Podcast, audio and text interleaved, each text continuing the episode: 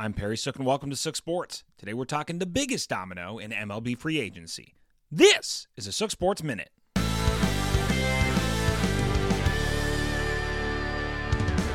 All rise.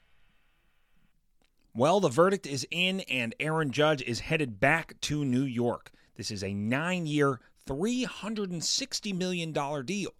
The slugger bet on himself in a big way, and it paid out in about 150 million more than what the team offered him this spring.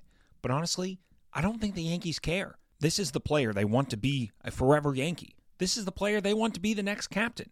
So the fact that San Francisco and San Diego will be playing next year against Aaron Judge again is a great thing for all of the pinstripe faithful.